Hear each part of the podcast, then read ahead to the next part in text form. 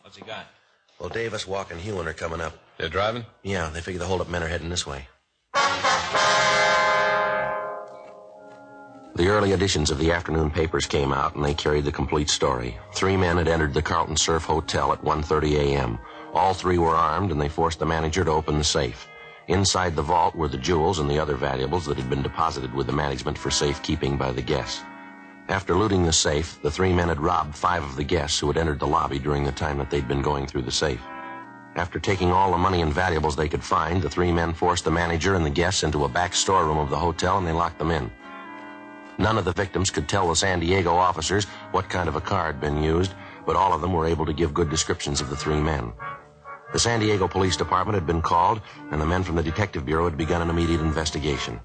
From the phone conversation I'd had with Lieutenant Mort Gear, they had evidence to believe that the three men were heading up for Los Angeles. While the three detectives from the San Diego Department came to L.A., Lieutenant Gear, Sergeant Tony McGuire would continue the investigation down in their city. 11:12 p.m. Sergeants Carl Davis, Jerry Walk, and Pappy Hewen arrived at the city hall. They filled us in on what had happened. The way the thing looked, it figured that someone who had either worked for the hotel or was working for it had engineered it. How'd that check out? The identification we got? Yeah. Virgil Russell worked for the hotel a year ago as a busboy in a dining room. All the victims gave a positive identification on him. How about the other two, Carl? Nothing on him yet. What made you figure they might be coming up here? Well, Russell's got a record, checked his package, and found that he has a sister in San Diego. Checked her, and she gave us the lead. Yeah. Said her brother and two men came by the house early this morning. Her brother's been staying with her for the past few weeks. Anyway, he came by this morning, packed his clothes, said he had to come up to L.A. on business. Was she having a dress up here for him, Carl? Not good. Said he told her he'd get in touch with her. He was staying with a friend place out on Olympic Boulevard. Anything on that address? Yeah, our package gave an address out there. Russell had listed a friend of his when he was arrested. We figure he might be out there. Got a good description of the car. One thing is going to help. Yeah. Sister told us that she asked her brother about the other two men. Wanted to know if they didn't want to come to the house. Russell said no, they were waiting for him. But the three of them were in a hurry. She couldn't give us a description of the other two. Well, what time this happened? About five thirty this morning. Well, they came right up here. They'd get in about eight then, wouldn't they? Yeah, You're pretty sure that these are the right ones now. looks like that. Identification of the mugs. Russell's sister told us when he was packing, a brooch fell out of his grip. She picked it up for him. You have a description of it? Yeah, matches one that was taken from the hotel in the theft. Large diamond with four rubies in the setting. Looked real good for the job. You got a broadcast out on the car? Yeah, Russell's sister told us it's a 53 Nash, red and black Continental hookup. She said Russell just got back from a trip through Arizona, Nevada, New Mexico. Said that he had the rear window covered with those stickers. You know, the ones they get from gas stations. Yeah, I know what you mean. Window's supposed to be covered with them. Shouldn't be hard to spot. Well, maybe he figures that too. Might have him taken off, huh? Possible. It's a lead, though. Something else to look out for. Any chance he might have gotten across the border into Mexico? Yeah, it's possible, but it isn't likely.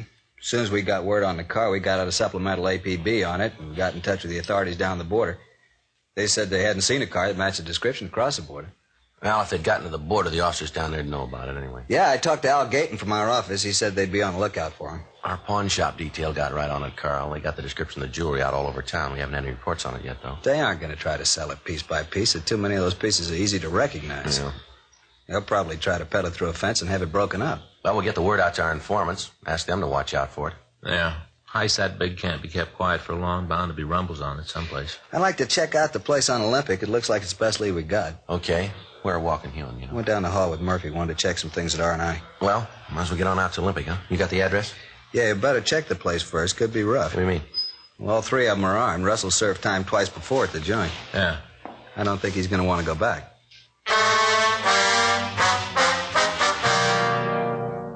We checked the name of Russell's friend through our files. We found that he had no record. We drove out to the address on Olympic and we talked with the neighbors. From them, we found out that it was not a private residence. We talked to the woman who lived next door.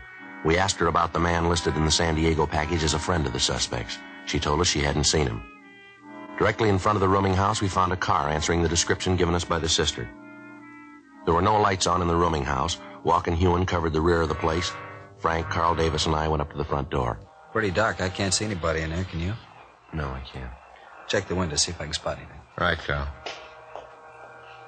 Well, let's try the door. Yeah.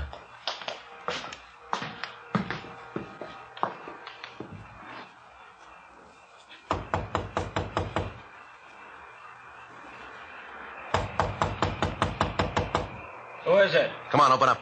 Beat it. Nobody gets in here. All right, Frank, let's hit it. All right, stand right where you are. Hold on. not doing anything. What are you doing breaking in Get your hands out in front of you. Sure. I'll shake him, Joe.